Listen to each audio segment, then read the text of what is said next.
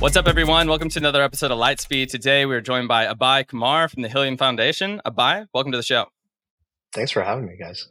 Yeah, we're pumped to have you. Look, working in crypto, I know this is probably the same for you. One of the first things people ask me is like, what does crypto actually enable? And besides, like, for the world's greatest online, you know, global casino, um, what does it do? It's kind of hard to explain. I think one of the best things I can point to is stablecoins and payments. But after that, one of the most interesting sectors is actually DePIN, which is what Helium is doing. So I'd love for you, before we go deep into what Helium is, if you could just describe what DePIN is at a high level and maybe a little bit of the history behind it. That's uh, that's fun. I, I, love the sort of connection to payments because that's what I, I did before anything in uh, in, in DePIN. Um, but yeah, so so DePIN in general is this concept um, uh, that I guess Sami at um, at Messari came up with the with the the acronym, but you know this, this idea is a decentralized physical infrastructure network, and and I think there have been a couple of versions of, of these like acronyms. There's like TIPIN, Token Incentivized Physical Infrastructure Networks. Um, I tried to meme something into existence, uh, helium inspired. We weren't the first, so you, we can't really say that we were the first one of these things. I think Livepeer was, and, and you know uh, that project has been been running for a few years longer than us. Um, but generally speaking, um, this is like a way to bootstrap a physical marketplace. Um, that's that's really the way that I think of, of all of these kinds of networks. There's a resource that is uh, that is needed uh, by by some consumer out there, and in our case, these are wireless networks, um, and uh, and and you have access you know, sup, you know, excess supply of this, and and and so that's that's really what um, these kinds of networks kind of enable uh, is, is sort of bootstrapping that kind of marketplace very very quickly, um, building up uh, a tremendous amount of supply very quickly, and then you know hoping to meet the demand that that is uh, that is there at the time that that uh, that when that supply is created.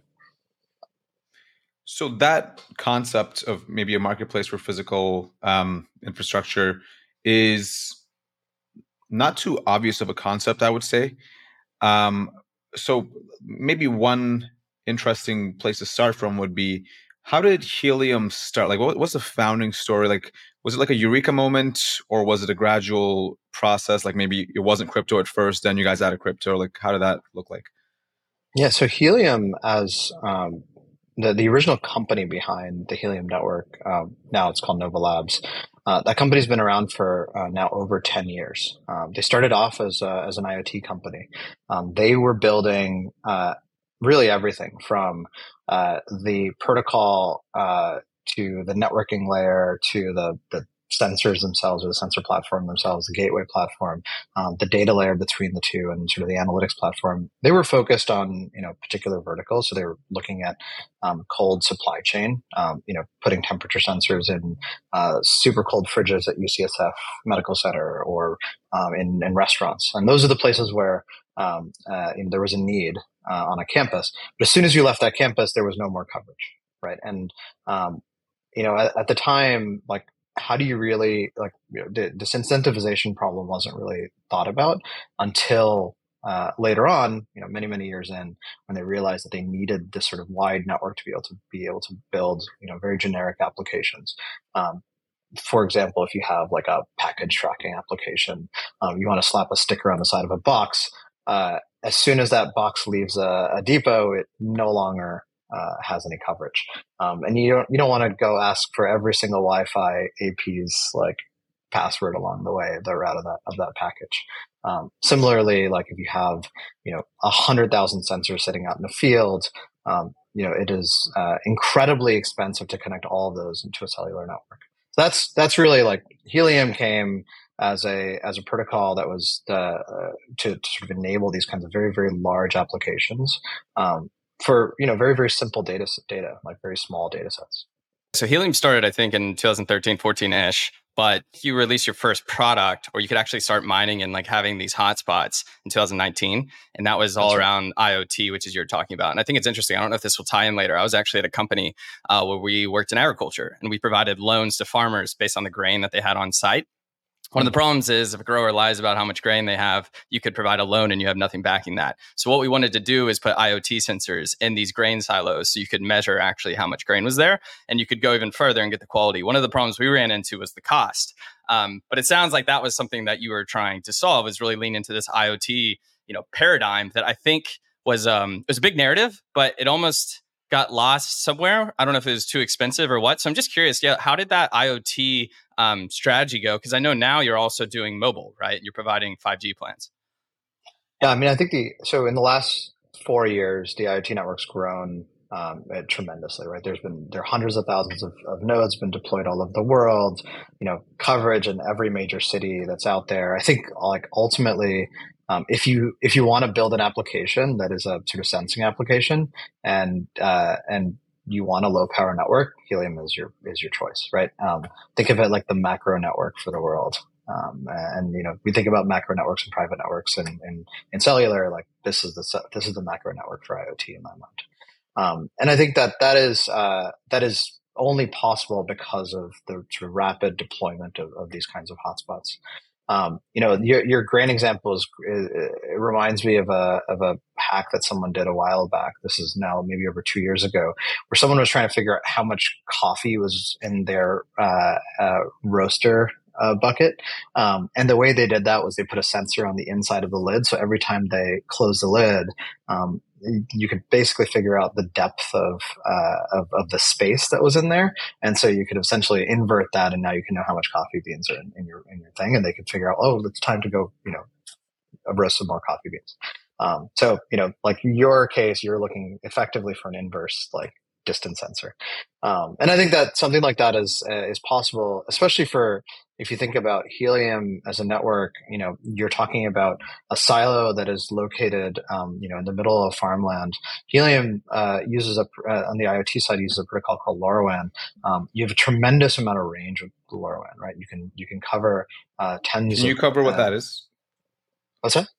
Can you just describe quickly what LoRaWAN is? Just for yeah. so, yeah, so LoRaWAN is a is a low power wide area network um, protocol, and and the idea is that it's um, it uses it's it's primarily for very very small uh, packets. Um, think 23 bytes, 20, 24 bytes of data, um, and so you know what you can put in there is something like uh, you know a temperature reading, uh, a GPS reading, um, you know something like a distance reading, like the small integers, perfectly fine right? And you can send these over very, very long distances. Typically, you're in the sub gigahertz spectrum. Um, uh, in the US, it's 900 megahertz. In the in Europe, it's it's 868. Um, and so, like these packets can travel really, really far distances. The the sensors themselves are incredibly cheap.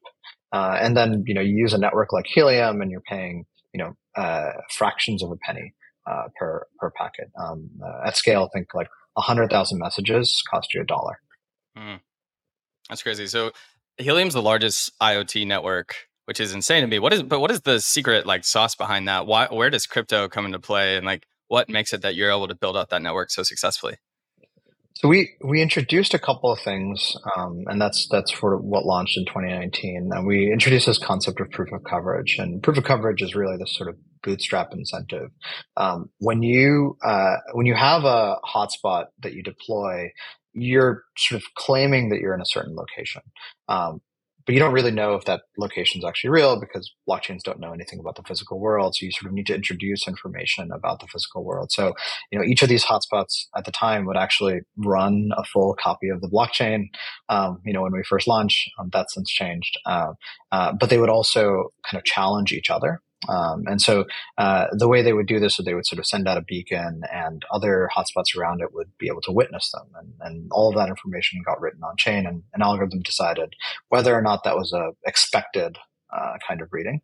Um, and if it was ex- expected, um, both the beaconer and the witnesser got rewarded for that work, right? So they, they were doing work. They were, they were mining um, in order to get those tokens at the time. So you, you, you said um, that each beacon used to have its own copy of the blockchain, the entire blockchain, and that blockchain was at the time the Helium blockchain, right? You guys had your own That's right. uh, L1. Can you maybe go back to those days and discuss like um, what that was like, like building your own L1 essentially for this specific application? Because obviously there's now the app chain thesis, which is like, you know, if apps become big enough, they'll like create their own L1 and capture the fees and whatnot. But you guys did actually the opposite. You had your own L1 and you're like, nope, that's too much operations. We're going to actually go to a general purpose uh, L1. Yeah, I mean, ca- carrying a pager for block production sucks. Like, let's just be direct about it. Um, you know, I I uh, I was one of many that had to do that too. So, you know, I think uh, running your own L1 while also building a wireless network um, are two enormous problems, and they are two sort of very uh, divergent problems as well, right? Like, I, I think that for folks that um, you know are thinking about the the, the, sort of blockchain side of it, block production, transaction validation, consensus. Um, those are all really, really like interesting, cool technical problems. Um, they need to serve a, a, somewhat generic use case, even if like, you know, every blockchain needs something like transfers and payments and consensus. You know, the fact that we also had things like proof of coverage and, uh, you know, we had a, a sort of uh, state channel, um, you know, kind of layer two uh, on you know on our on our original chain as well. Like all of those bits were important for our particular application, but like, you still need all the base layer stuff, right? And I think that um, uh, that is uh, that took a lot of our time. Um, and you know, at the time, like if you were going to ask, like, what is Helium for? Is it uh, to do block production or is it to you know gen, you know create an enormous wireless network? I think the answer is pretty obvious. Um, you know but hindsight bias is what it is right? At the time also there wasn't really another option right? So this is 2019 um, the design of this started in 2018 um, you know everything was on the table at the time right uh, can we put bitcoin miners on every one of these hotspots no that's not going to work uh, can uh, is uh, you know ethereum an option at the time you know we looked at it it really didn't make sense. We were concerned about long term fees. Still a concern. Hasn't changed really. Um, so you know, I think that uh, and Solana didn't exist uh, at the time either. Um, and and so at the time, like making our own blockchain actually made sense. Um, you know, running it on those nodes themselves also made sense. Uh, there was a uh, about a year before we moved to Solana, a little over a year that we moved to Solana, we actually moved um, consensus off of those blockchain, uh, off of the actual hotspots themselves, um, and moved to stake validators. Um, and that's also made sense at the time, right? And I think all of these things, in hindsight, sure, like could we have moved chains earlier? Of course. Uh, could we have uh, skipped the validator step? Probably, right? But like, you know, when you're in the thick of it, when you're constantly firefighting, uh, both at keeping a chain up and building a wireless network, um, you sort of make the decisions that are right at the time, I think, and you sort of try to convince the community. One thing that I really appreciate about Helium's ecosystem is we've been very involved with the community, and the community has been very uh, involved in the evolution of the network from the beginning, right? Like it started off as a Slack group um, uh, it turned into a Discord channel. The Discord channel has you know hundred thousand people on it. Um, uh, the amount of governance participation is higher than I've seen in pretty much any other crypto network, and and it's uh, it's something that I, you know, if you look at real voting, you know, off chain and in the you know in, in the real world, um, uh, crypto is pretty bad just in general, right? Like we just don't have a lot of participation. Um, but uh, you know, at least within our you know our bubble i guess we do pretty well. Um, but i still want to get that to be better. Uh, but yeah it was it's been really great to like continually evolve continue to you know make uh, make choices that turn out to be imperfect and then continue to iterate right? Like this is something that i appreciate about helium and you know kind of what i work on. You know prior to helium i did some stuff in bitcoin and um, you know it's it's a very different kind of mindset i think. Yeah i think that's super underrated. Like the fact that DePIN protocols essentially are almost like DAOs, uh, and actually they're the, probably the most successful example of DAOs that I'm aware of, like uh, the the governance aspect um, for Helium, Hivemapper, things like this, Render even. It's, it's very involved as opposed to like a Discord chat and people just are talking about JPEGs. Um, okay, so it's I don't know. Let's say it's like 3 a.m. or something. You get paged, block production installed, some crazy uh, L1 deep issue what is the thought process? How did you guys decide? You must have evaluated a bunch of different chains, a bunch of different options. What is the decision? You're like, okay, we're going to go with Solana. Like, how did that come to be? There, there are a couple of things that that sort of came in. You know, one was like knowledge of the Solana ecosystem. That definitely was a was a huge part of it, um, and kind of knowledge of the Solana team. Like like that that definitely was a was a part of it. Um, uh, also like we we started looking at other uh, at what are the options out there like, can we is we, we started with Ethereum, right? Like, hey, like, can we just do ETH L1? Like, can we can we settle to the L1? Can we build our own L2? Like, all those things were were considered. Um, you know, fees are still something that that we think about. Like, we have to move. We had to move nine hundred thousand wallets. Um, uh, sorry, seven hundred thousand wallets, nine hundred thousand hotspots um, somewhere right? Hotspots on our uh, on our chain weren't really NFTs. Um, like I think an NFT is really an implementation detail, to be honest, and that's how we did it on on Solana with compression. Um, but you know, all and and I'm sure someone's probably mad at me saying that, um, but like I mean, it ultimately is like I'm an engineer that just needs a tool, right? Like I, that's an implementation detail that I, that's how we implemented it. Um, maybe there's another way to do it too, but on Solana, that's the way that it made sense. Um, how would you implement every single, you know, uh, how would you reify every single hotspot uh, and every single location in the world on chain and, in some of these other chains? Like that was something that we had to consider. Um, Solana was, um, you know, with compression, that that was a that was that was sort of the way to do it. Uh, there were some like somewhat seemingly minor things, but actually I think pretty important things. So um, uh, one was like was key compatibility that we thought about a lot. Um, so uh, Helium uses um, the Edwards curve for uh, all of our um, uh, all of our user wallet keys, um, almost all of them, but you know, effectively ninety eight percent of them. Um, uh, and you know, being able to very easily migrate those wallets to Solana um, was actually a pretty important thing because now there's no bridge risk and there's no like potential like you know helium2.com slash claim, but like website that gets thrown up, some like phishing thing where like a bunch of helium wallets get rugged. Like that was something that like we didn't have to think about that at all because we just said, Hey, on this day, our chain's going to halt. And within a few hours, all of your user state is now sitting over here. Um, like it literally was like, you know, a, f- uh, a few hours of downtime, which, and, and me and Noah trying to like shove that thing over here, roughly speaking. Um, and that was and that was great, like to be able to tell that story. And like the, the user experience for most people was they opened up the wallet one day and they were on the Helium L1. The next day they opened up the wallet, there was like a little spinner saying, "Hey, like come back a little bit." And then the day after that, they opened the wallet and it says migrating to Solana. You know, status bar finishes and you're now just using Solana, right? Like there was no, there's nothing else to do. And that that kind of user experience is something that is, I think, core to the, you know, personal ideology and how you build products, but also like how we've done things in Helium all along. Like most people that come to Helium don't know anything about crypto. They don't know anything about radios, but they like join this Discord channel, join the enclosures and off grid uh, uh, channel and like figure out how to put up giant antennas on their roof and post like stick ass pictures of like where they are. Like that's, that's, you know, these are novices that have become, you know, sort of a- amateur, almost experts uh, at radio and at crypto just by like sort of being introduced to this project. Um, that's who we're solving for, and so it's kind of important, I think, to like build the user, user experience that's perfect for them.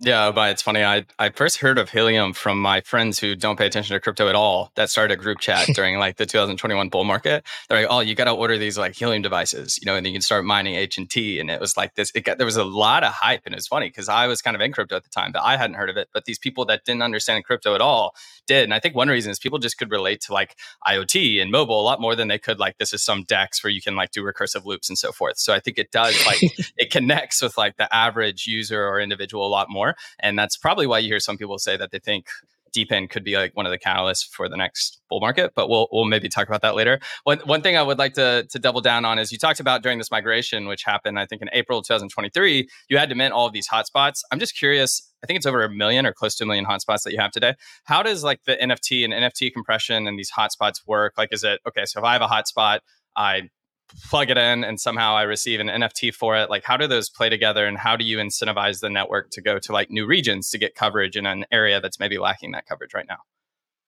Great question. Yeah. So, like the, the NFT themselves, as I said, um, and, and, diminishes what the work behind it, of course. But it's it's it's an implementation detail of this thing that exists in the physical world, right? Um, that thing in the physical world has attributes. It has a location. Um, it, it might have some antenna information associated with it. Um, all of that in metadata is, is stored, um, you know, sort of associated with this compressed NFT.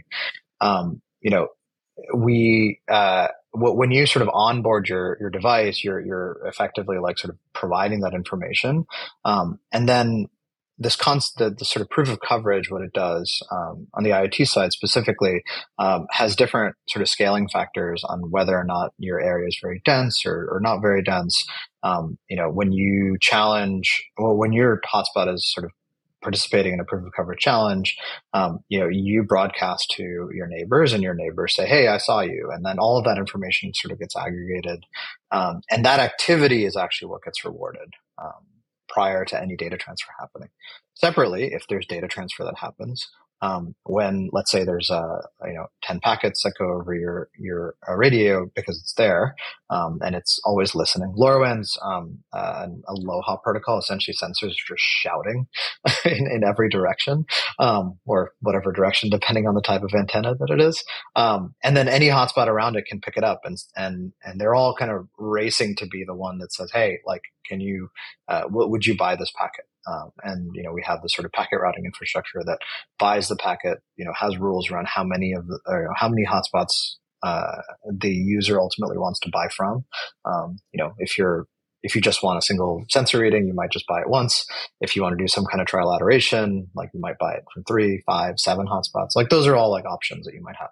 But yeah, all of that activity gets paid for on chain. And then like ultimately, if you're putting a hotspot up, one of the things that you're thinking about is what is the density of hotspots, uh, other hotspots that are in this area? Is this new, is this a new area that has never been covered? Is this an area that needs more redundancy? You know, LoRaWAN is a protocol kind of naturally rewards redundancy. Um, you want to have, you know, a hotspot has like a range of tens of square kilometers. Um, so having multiple hotspots in an area is, is a good thing. But, you know, it shouldn't be like what's happened in San Francisco or New York or any, you know, a lot of the large cities in the U.S. Um, where uh, you just have a tremendous, like way too much coverage than, than you need. Like I think there's there was a time there was like 1,200 hotspots in in San Francisco, and that just you know doesn't isn't doesn't make any sense. Yeah, that makes sense. And I know that you like reward people more based on areas that you need coverage, for example. And then the more devices you have in an area, like that yield goes down. Almost like if you were staking a protocol, the more stakers you have, the lower that yield is. Um, one last, like, kind of more technical question. I'm curious at a high level how you think about oracles because I feel like oracles are really important to anything. Like, what's cool about DePIN is you're integrating into the real world. Um, but you know, with real world assets, whether you're financing, you know, house, real estate, like something that Maker's trying to do, or in this case, um, it's kind of like it could be the Achilles heel of the protocol as well, because you have to depend on that Oracle to bring off world data online. Similar to the silo example I gave, we could have an I- IoT mm-hmm. device, but if it's broken or someone can mess with it, then it's you know completely inaccurate data. It doesn't matter that it's permissionless on chain. So I'm just curious, like how do you, how do you think about oracles and crypto at, at, at a high level? Is that something that's actually scalable without either running into fraud or I don't know some type of difficulty? I mean, I think you need to layer the information, right? So there's like sort of a base set of information that you get, it provides you some level of trust. And you add on some more information that gives you more trust. And and sort of the way that I think oracles get secured is by how much sort of layers of trust from multiple parties that can be sort of applied together to to build up a sort of trust score. Um, I'll give you an example of this that I think Helium could could play a role in, and, and this is around um, uh, container tracking uh, for for for shipping. Um, you know, when a boat comes into a into a bay, like you know, it's being tracked by GPS. It you know might have a transponder. Uh, that is information that is um, you know those are two oracles right like the the transponder that's on the boat you know could be manipulated of course um, but you know probably trustworthy um, because there's some legal ramifications uh, to that um, uh, you know the gps gps is fairly hard to spoof, but it's doable. Like you can build um, sort of fake constellations around radio uh, around uh, uh, around antennas, um, and you can sort of reposition assets. Like that's that's another thing. But you know, if you have multiple layers of of uh, of sort of redundant data that's coming in, um, you can also have LoRaWAN sensors in every single one of these containers. And when that container enters, all the hotspots around could uh, could also pay attention and, and, sort of transfer some information about, hey, it entered this port of entry, or hey, it's now over by the actual port, or hey, it's just hanging out. Like San Francisco, we have like a line of, uh, of boats like lined up in front of Oakland Harbor, um, and especially during COVID, like we saw the worst of it, where there was just a giant backup of of uh, of these full uh, ocean going vessels all in the bay. Um, all that's like important data, and you know you can ha- you can layer on different sources. Helium sensors is one. Um, you know, something like Planet Labs, uh, satellite information is another, and all this together can build this sort of, uh, I think, this layer of trust. And that's, I think, that's where oracles scale over time. It's like, how do you bring on multiple sources and, and layer on the trust? When you were just talking there, somebody just created a Telegram chat between Helius, Helius, but then and then their team, and then they named it Helium in that team, and that's the first time that's ever happened. Um, so people for for people who don't know, my company is called Helius. Obviously, sounds a lot like helium, which is a complete something I didn't realize it sounds laughter. It's a little confusing. Um, yeah, and somebody just for the first time ever made a group chat and then confused Helius for helium in their in their thing. So I thought that was very interesting. Um, what one thing um, it's okay we're uh, basically the same this is actually maybe the first time we've ever been in this in you know together so i think yeah. we finally like broke the broke the broke the joke Vibhu can't joke about this anymore yeah for some for some context vib uh, founder of drip who we had on uh, the show before um, uh, uh, took a selfie with with Abhay and then and then said, uh, "Great to be here with like the Helius Foundation CEO," and like tagged me, but it was a picture of Abhay, and then did the same thing with with uh, taking a picture with me and then tagging Abhay. So that was he's uh, a troll. funny. I didn't know he was a troll, but now all my interactions with him, troll. he's constantly throwing jabs. yeah, he's good at it. Oh yeah. Um, uh, well, okay. So my question, okay, um, talking about previous guests, we actually had Jeff Morris on, who's one of the minds behind Tinder's early success now uh, managing partner chapter one and he said the the the um, helium had a go to market campaign that was the best he's seen in crypto uh, which i think it was like the miami billboard and it was like five dollar internet or something along those lines um, and so i want to talk about go to market and how you guys are actually you know uh, you said actually most of your users maybe aren't even familiar with crypto right um, what has that been like as like a crypto heavy protocol or you know at least some crypto centric protocol how has that shift been to um, getting users in the go to market for people who are not crypto native? Has that been like very difficult as a crypto protocol, or how should other founders think about it? Yeah, I'll, I'll sort of maybe give two different answers there. One, uh, yeah, so Helium Mobile is a new kind of carrier that's being built on top of the Helium network. Um, it's being built by the original uh, sort of founding team of the network, Nova Labs. Um, they licensed the Helium name from us, the foundation, um, to sort of launch this carrier here in the U.S. Um, uh, their whole thing is like we have a better way to uh, a sort of a, better kind of carrier and and a sort of a better way to deploy these kinds of carriers. Um, and I think you know the the bet that they're taking, um, which I which I think is a is a really interesting one, um, is that you know the coverage of the of the Helium 5G network will grow so much uh, and, and and so sort of well in the cities that they're focused in um, that most of the backhaul will happen on the on the Helium network versus you know the the, the roaming partner that they have. They're they're working with T-Mobile, um, and that and that is a pretty scalable business. It's a very different way to build, and you know typically you have these things called MVNOs, um, mobile virtual network operators. Um, contrast them to MNOs uh, like Verizon, mobile network operators, Verizon, T-Mobile, AT&T, um, who actually own you know the the, the network itself. Uh, so yeah, so they're like they're a very different kind of carrier, which I think is like, and and that sort of, and and they're also layering on some important features for for this audience that you know that we know, like privacy features, um, you know, uh, sort of better customer experience, um, you know, all those kinds of things are are things that they're building. So you know, they're building a mass market product. They're not building a crypto product. Um, the crypto part is like an interesting thing, and it actually enables their business long term. Like that's uh, what enables their business, but you know they want to be able to serve regular humans. They want to serve my mom. Like let's and and in fact, like I onboarded my mom a few uh, months ago onto Helium Mobile. Um, she doesn't live in the country, so whenever she comes comes to visit, she pays Verizon some you know ludicrous amount for a prepaid plan, right? And, and changes their number every time. I said, no, this is ridiculous. Here's a $5 a month plan. Just keep it. like, yeah. And, um, and that, your mom didn't yeah. need a wallet, right? She didn't need USDC nope. or anything related nope. with crypto, right? Yeah. She, she didn't even install the app on her phone. Um, we did it almost entirely on, on her laptop. Uh, and then we install the app on her phone. The app is, is the thing that sort of hides the wallet, and that, and that's something that they've done I think really well, which is that the app is a is a wallet, um, uh, and I think they use like a wallet infrastructure provider um, to actually serve it.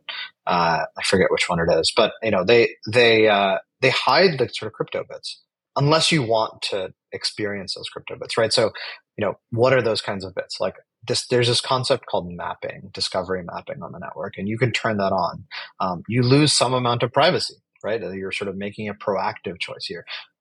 Contrast this from like I don't know a typical ISP that is 100% selling like all of your like usage data, right? Like is you know here are all the websites that people in this zip code are, are going to. Like that is incredibly valuable data, um, you know, market research data. Uh, but you're not you're you're sort of opted into that stuff by default. Um, oh, we've anonymized it. It's you know you only know it by by by your zip code. Well, your zip code tells you a lot about you, right? Like it tells you roughly your like socioeconomic state. It, it, tells you, you know, certainly tells you where you live. Um, it, you know, there, there's a lot of information that you know you can tie back to you. Um, and hey, you can, uh, you know, you can if you're a brand that wants to buy that kind of data, you can now send like crap tons of, of, of mailers to your house. I don't know if you get this in in uh, in Canada, Mert, but like we, I just get so much garbage mail from like every Instagram like ad company that, that there is, like, you know, all sorts of crap that we get. And like all that's mine demographic data. And we know that, right? And, and part of your, your, uh, what you look at on the internet is, is, is going into that as, as an input. So, you know, there, Helium Mobile is is trying to do something entirely different, and I think that's and that's pretty powerful. But yeah, like I think like ultimately, uh, you know, we uh, we we saw this like really interesting launch um, that was very simple. Here's a five dollar plan. You have to be in Miami. Um, and and why is it so specific? It's because they want to be able to build very very dense coverage in an area to prove out this business model, so they can then move to the next one and the next one and the next one. Um, and I think that's uh, that's a that's a different way to launch a carrier, and I you know I I'm I'm excited to see them grow. Um, I think these these are the kinds of carriers I want to see built on Helium. They don't have to be the only one in the U.S. Um, they also uh, uh, don't have to be the only one in the world. Um, Helium Mobile is was launched with this um, this radio protocol called CBRS. It's a it's a uh, citizens band um, radio, and and it's um, you know it's it's possible for us as regular human beings and not you know telcos to be able to put up our own radios that serve the cellular spectrum. Uh, but there are other ways that we can do this. Um, you know, Wi-Fi is uh, the other option here. Um, there will be a Wi-Fi hotspot that'll be launched later this year. There's certainly Nova's building one. I know of another one called Wi-Fi Dabba based in India. They're building one as well. Um, both not yet approved for the network, but you know they're they're they're working towards that. Um, I think Wi-Fi, we're we're in this like really awesome time. I think with with the uh, with eSIMs being very very easy to install on our phones um, and Wi-Fi offload actually working, um, uh, you know, at scale, where you could build a carrier anywhere in the world. In fact, like any individual or any brand could actually build their own carrier. And this is a this was a hot thing in you know I think I mentioned I was in payments for a while. Um, there's a hot thing in payments. Like a company like Blackhawk would uh, create gift cards for any brand out there. It's why when you go to like, you know, in, in California, you go to Safeway and you see the big wall of like every single kind of gift card out there. It's like powered by Blackhawk. Um, uh, uh, you know, tremendous business. Uh, I could imagine that in five years we'll see that any brand out there will have their own carrier. Um, uh, you know, Mr. Beast might have a carrier which is crazy. Like, yeah. like I think that that that would be, uh, and that's something that I think a, a, network like Helium can enable. Um, and I and I and, you know, I'm here for it. To add some detail to that plan that happened in Miami, the five dollar unlimited plan. Um, if you sign up to that, it's really an agreement between T-Mobile, not yeah, T-Mobile, and then you have Helium Mobile. So that if you leave Miami, it's not that you lose coverage. You then basically go onto T-Mobile's network. But as part of that, Helium Mobile is not an ISP provider. That's actually T-Mobile, and they essentially have like we're buying this wholesale from T-Mobile, and then we're providing it to our users. Um, when I first heard that on one of the podcasts that you were on, it made me think: Why do these ISP providers allow for example, Helium Mobile to almost like use their network for their own product. Is that something that they know is going on and like why do they allow that? Yeah, I you know, I think ultimately they are like a lot of these cellular radios are being installed by professionals, right? And they're and they're they're running it on sort of professional grade internet and you know, like you as an individual have to figure out whether or not you're your professional internet uh, or your home internet is, is sort of able to support this kind of sharing.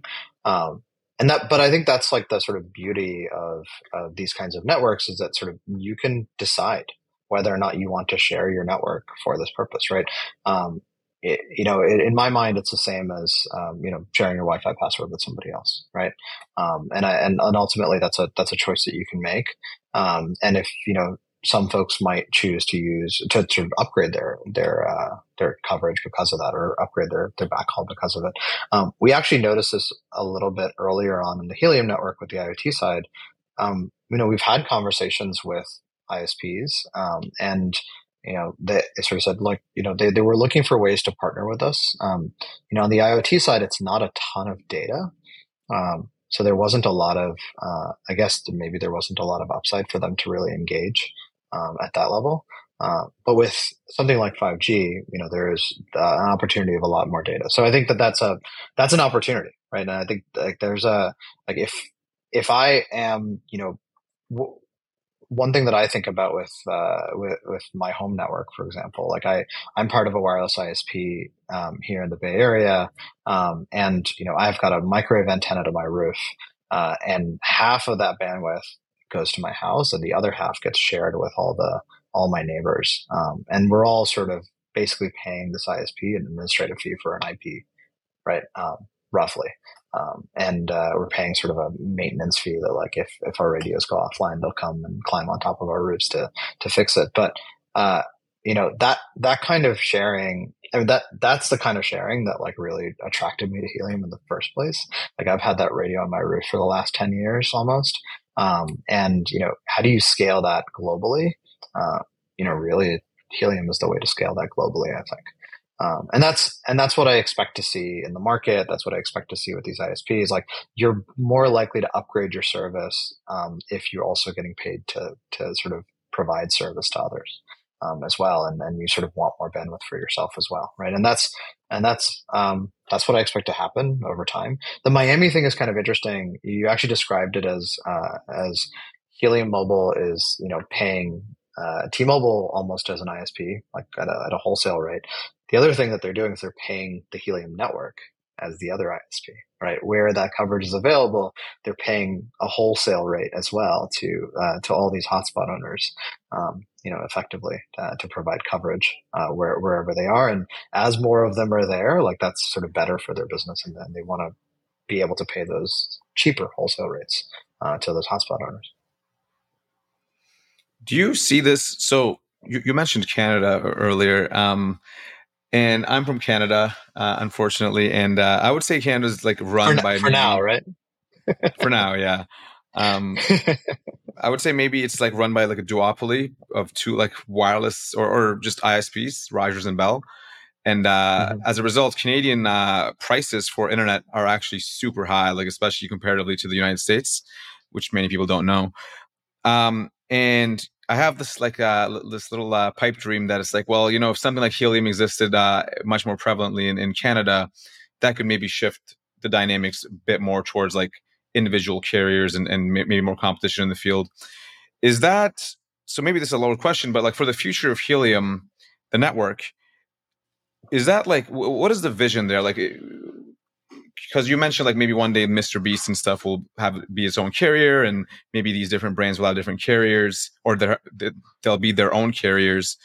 Do you see a world where Helium Network actually like enables more wireless kind of uh, or internet power to like individual users as opposed to like these massive colossal like monopolies within Canada. Uh, and like it doesn't have to be specific to Canada. We can, uh, for political correctness, we can just say generic uh, monopolies. well, I mean, you have a you have a personal interest. I don't think that's I don't think there's anything wrong with sort of saying like, hey, like I'm in a country that has this duopoly, and that makes uh, that makes it harder, right? And I think you know, you say that like Canada has a duopoly, but the reality, even in the United States, is that there aren't a lot of providers, um, especially when you leave cities. Um, and that's, you know, I saw this incredible report um, the other day of, you know, the cost of providing internet coverage um, to uh, a, uh, a just a, a Native American reservation in, in Nebraska. Um, it, it's something around along the lines of you know it cost about fifty thousand dollars per household to to bring fiber to their home. That is atrocious.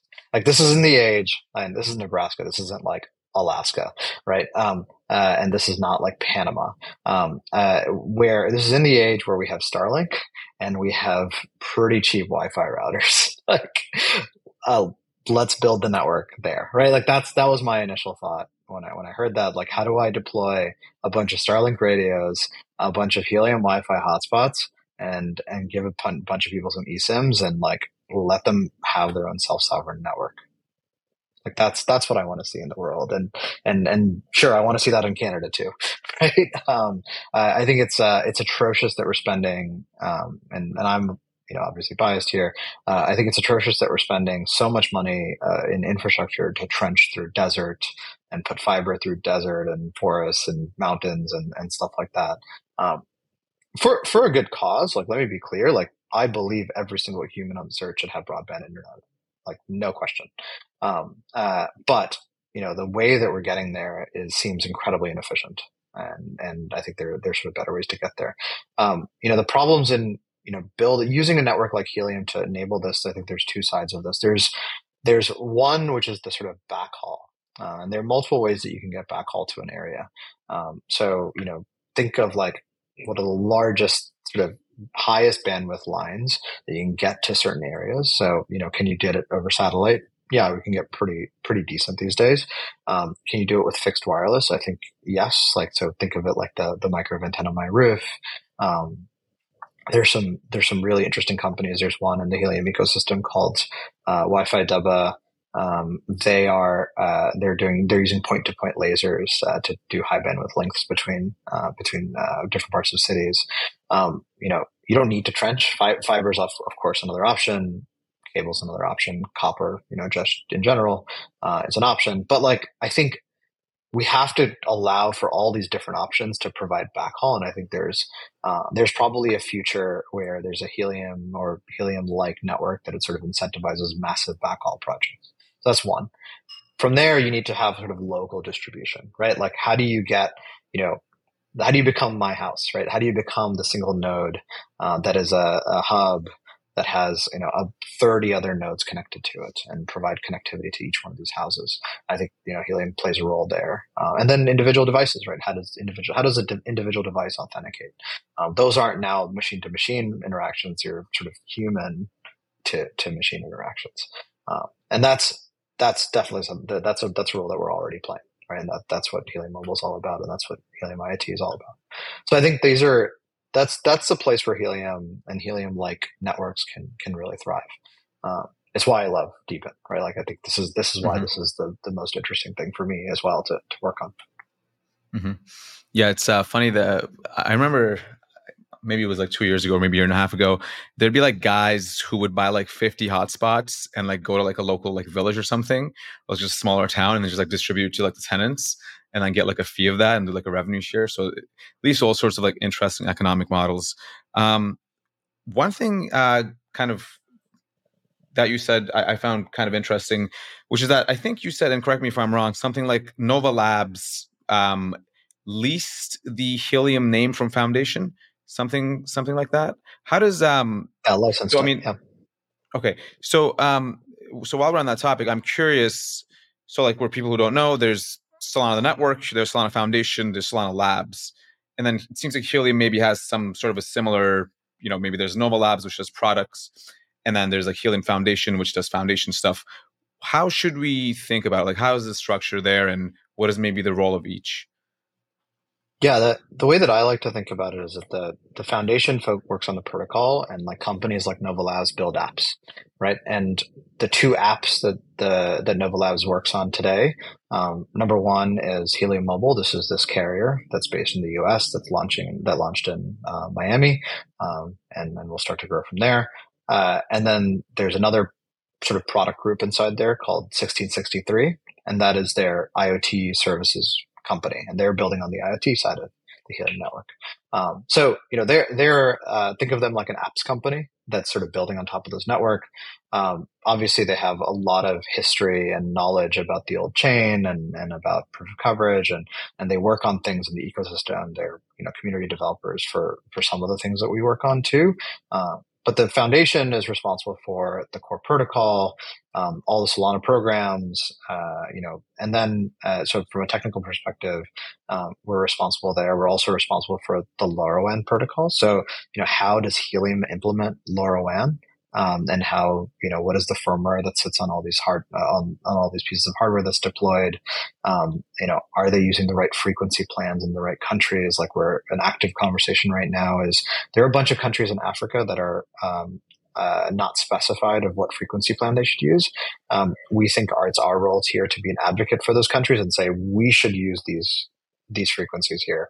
We're working with local authorities to try to like suss out, you know, what is correct there before this sort of regulatory sort of body, um, sort of corporate body, sort of corporate mixed corporate regulatory body called the LoRa Alliance sort of decides here's the frequency plan for this area, right? So that's like uh, that's our role. Like we live in the protocol. Um, and you know we allow for folks to you know we say hey come build on top of us. And you know how do we enable you to build more stuff on top of us? So like you know if another service provider another carrier comes along they'd come to us and be like hey like we'd like to build alongside nova and be like the carrier for canada or maybe the carrier for the uk or or uh, we want to be a competitive carrier in the us like I welcome the competition.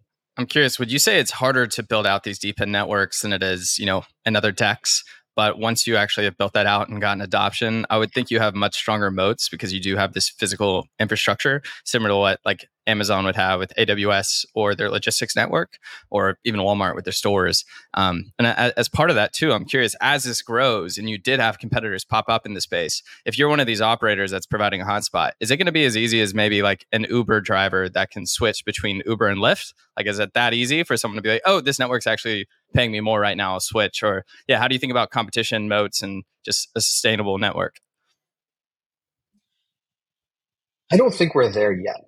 Like I think the I think the reality is that it's still like as as fast as we've grown as a network in, in such a short amount of time in, in you know four years um, i don't think we're at a steady state yet where i could say that it's just easy to to move around or easy to sort of oh, you know do we have a moat? Um, i would argue that inertia is still the strongest factor here, right? Is it possible for you to pull out some hardware, uh, you know, take the SD card out, flash it with something else, put it back in? Like, you know, for me, yeah, of course, it'd be easy, but like that is not the market. That's not the user base that we're talking about here, and and it's unfair to expect any, you know, regular helium hotspot deployer to be able to do that and i think that's why like there should be companies built around enabling you know maintenance of these hotspots. I think the, and then there are a few out there that are that are sort of building tools around this stuff. Um, we still need to push towards like a more consistent firmware. One of the I think a really good decision we made along the way was sort of we uh, kind of open source the firmware on what runs on hotspots. And we brought in and we created a community driven uh, sort of ecosystem and sort of community mandated ecosystem where hotspot manufacturers could get approved and they could run this firmware and they could be part of the Helium network. All that was like built. Uh, but it also created a long tail of hotspot manufacturers um, who some of whom haven't been able to continue maintaining the network and maintaining their their part of the network. And so I think it is actually important for us as a foundation now to like build common firmware where another manufacturer could take on a fleet, for example, um, and uh, and you know for a fee or, or because they you know it's it's not too expensive for them to continue to to do that work. Um, you know I think that's that's what I want to see over the next couple of years, especially like you know especially during a bear market. I think you know people uh, people will happily just leave something running if it's just doing what, what they think it's doing. Uh, but they'll also like ultimately they do care, right? About like, hey, is this thing, you know, doing what I thought it was supposed to do? So, uh, I think making things simpler, easier is still like it's still part of our roadmap. Abhay, one thing I'm curious about is so Helium is now on Solana, and so is Hivemapper and renders migrating. And there's also like uh, I think it's called Otoy, which is like high precision um, uh, mm-hmm. positioning systems, and and Teleport decentralized Uber. Onocoy, Onocoy. Onocoy, yeah. Sorry. Otoy is uh, render. Otoy is render. Yeah. oh yeah. um, so it seems like there is maybe uh, an influx or like a cluster of DePIN applications that are building on or protocols building on Solana. Do you think at all this gives Solana any like benefits in terms of like attracting other DePIN builders, or do you think like these types of app protocol builders will just start from first principles every single time and just go to whatever chain, like maybe their app chain? Um, how do you think about like the network effects there? Well, I think one of the things that we did a lot of, hopefully, uh, and, and and folks are, you know, hopefully folks are benefiting from that. Is like we we sort of built a lot of like fundamental tools that you need for these kinds of DePIN projects. Um, you know, we open source the Helium program library from the start. Um, uh, you know, we're working with uh, with some of these teams, um, some that you mentioned, um, to actually use that for their work. Um, mm-hmm. And I think that uh, that hopefully is an accelerator for them to get them to, to be able to adopt Solana and launch on Solana sooner.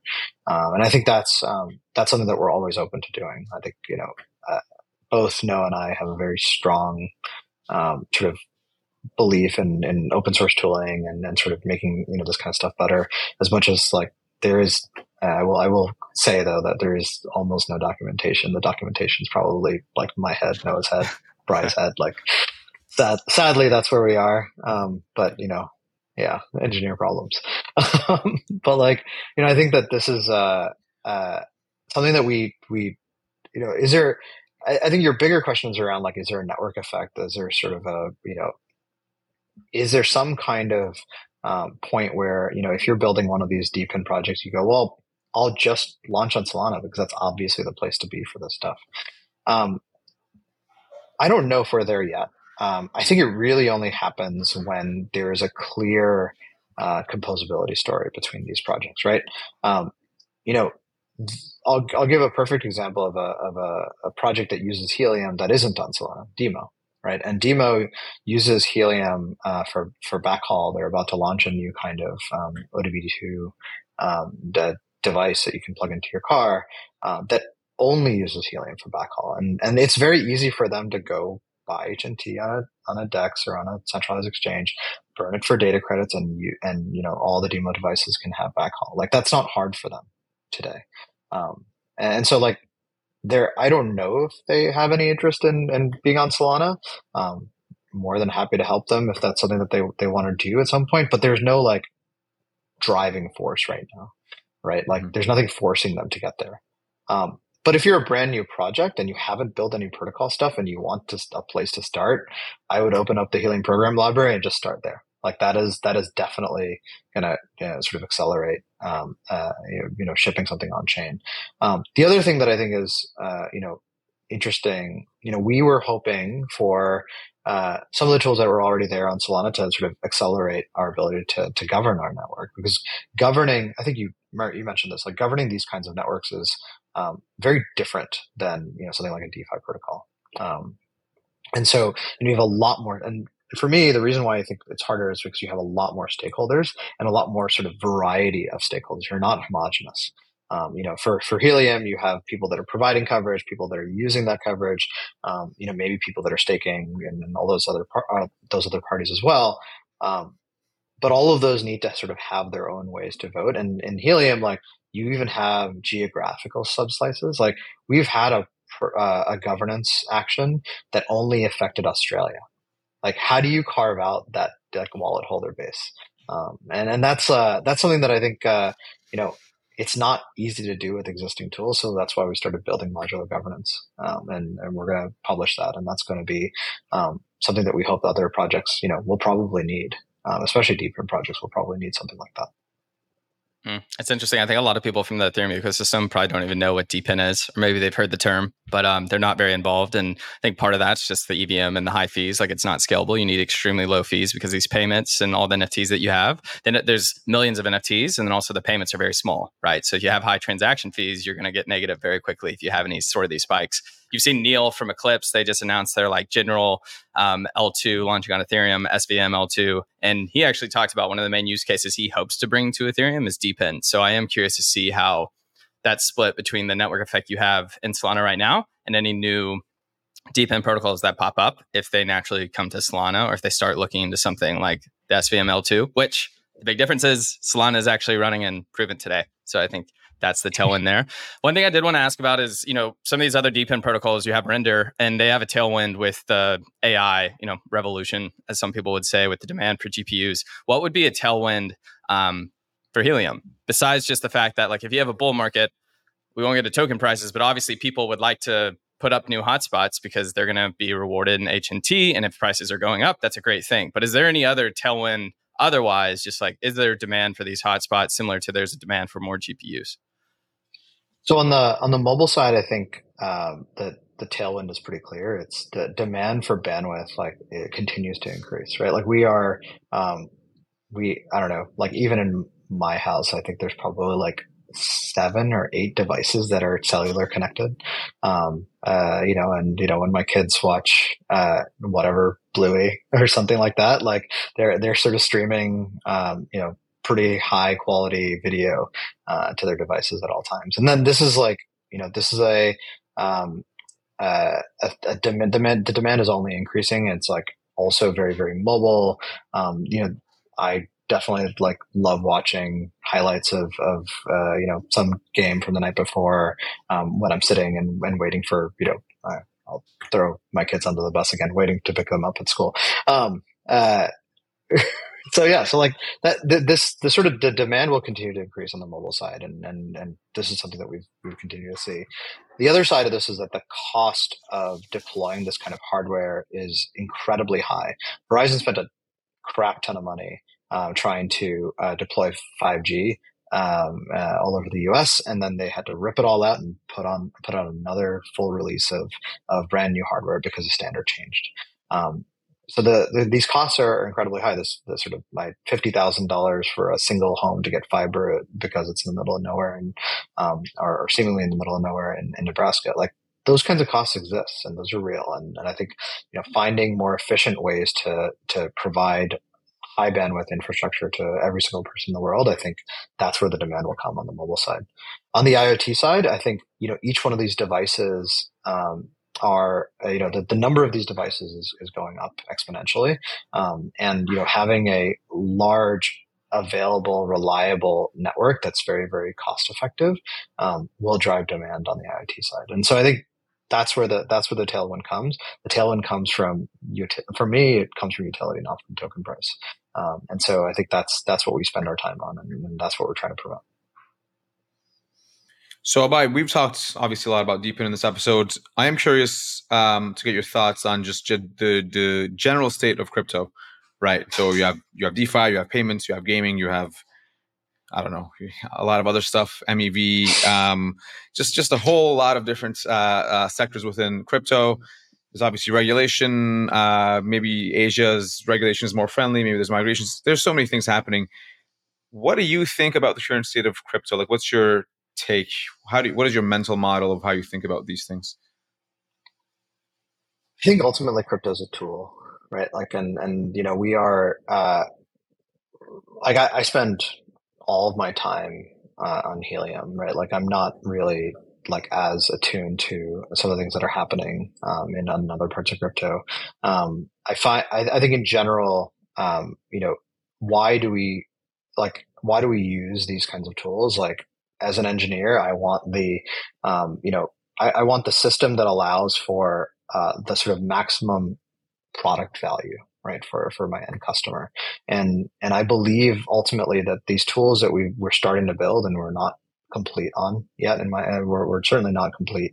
Um, you know, I think these are the tools that will help enable uh, sort of a new kind of commerce, a new kind of marketplace, and and and and will continue to sort of build over time. And you know, the the sort of macro will it'll it'll take years to to you know change. Um, so that's like you know bear markets are like I think we've all heard this before. Bear markets are great for builders, um, uh, and you know I'm I'm certainly building because of that.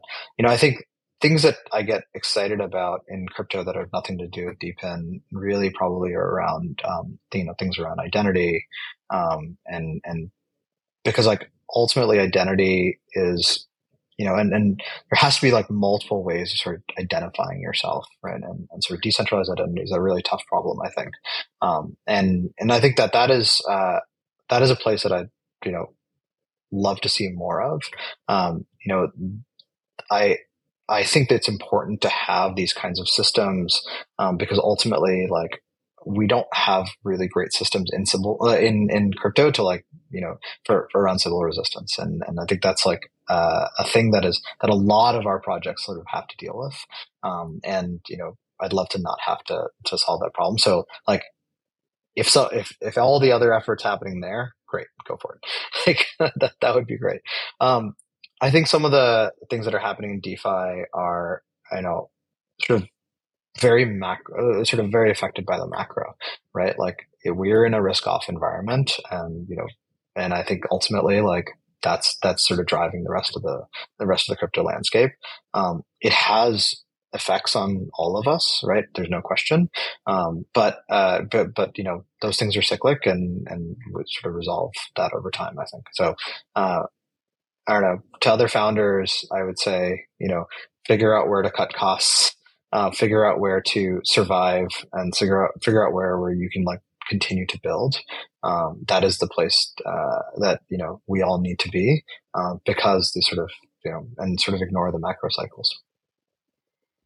Yeah, it's really interesting. Maybe Mert, before we go into rapid fire, I'd love to hear is is there any type of composability right now between between Helium and other whether it's DeFi or some other protocol in the in Solana? Like, is there a benefit there, or is the true benefit right now just the low cost, the speed, and all the infrastructure? I think the low cost is definitely a thing. That's that's a huge benefit. Um, I mean, having a, a, a single token program, I think that's composability on its own, right? Like that. Uh, uh, you know, I know for so you know I, have definitely talked to um, folks that um, you know want to deploy, they want to sort of implement HNT and, and Helium and, and, the other tokens um, in their in their in, in their sort of protocols and their platforms. Um, you know, uh, having to integrate a brand new L1 is a lot of work. like there's no question. Um, and, you know, being in a, in, a, in an ecosystem where, you know, you have a single token standard, like actually makes a, makes a huge difference. Um, and, you know, being in the same ecosystem, uh, as other tokens, um, also makes, makes a huge difference. Um, so I think that that is, um, that's definitely huge. Uh, outside of that, like, you know, the other thing that I sort of like about the the Solana ecosystem is that the sort of builders in the ecosystem just build shit and tell you about it after.